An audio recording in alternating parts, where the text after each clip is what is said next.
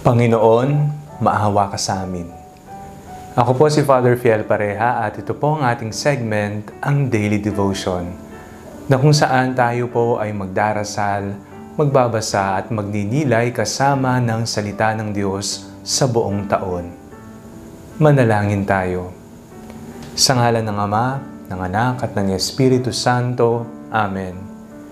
Halina, banal na Espiritu, liwanagan mo ang aming puso at isip nang maunawaan at may sa buhay namin ang iyong salita. Amen. Our Bible passage for today is from the book of Daniel chapter 9 verses 4 to 5 and I read it for you. Lord, great and awesome God, keeping covenant and steadfast love with those who love you and keep your commandments. We have sinned and done wrong, acted wickedly and rebelled, turning aside from your commandments and ordinances. Panginoon, maawa ka sa amin. Kami ay nagkamali. Kami ay nagkasala sa inyo at sa aming kapwa. Sa tuwing tayo po ay nagdarasal, tayo po'y unang humihingi ng patawad sa Panginoon. Nililinis natin ang ating sarili, tayo ay nakikipagkasundo sa Kanya. Sa ating paghingi ng tawad sa Panginoon, napakahalagang magkaroon tayo ng kababaang loob. Humility is very important in approaching the throne of mercy of God. Kababaan ng loob. Aminin ang mga kasalanang nagawa. Huwag magmalaki, sapagkat alam naman ng Panginoon ang ating mga nagawang kasalanan at kamalian sa buhay.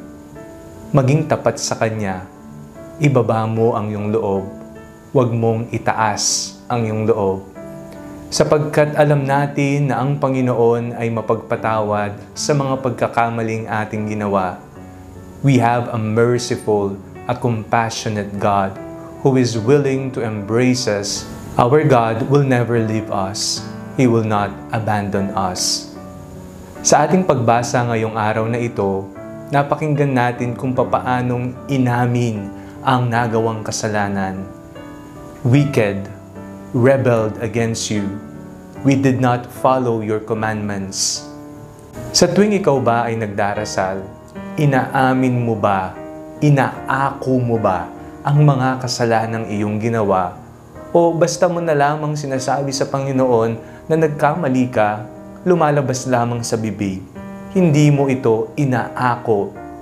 At sa iyong pag-ako, ito'y nangangahulugan na hindi mo na ito uulitin at ikaw ay mananalig sa awa at grasya ng Diyos na bibigyan ka ng lakas upang wag nang bumalik pa sa lumang sarili, sa isang makasalanang sarili.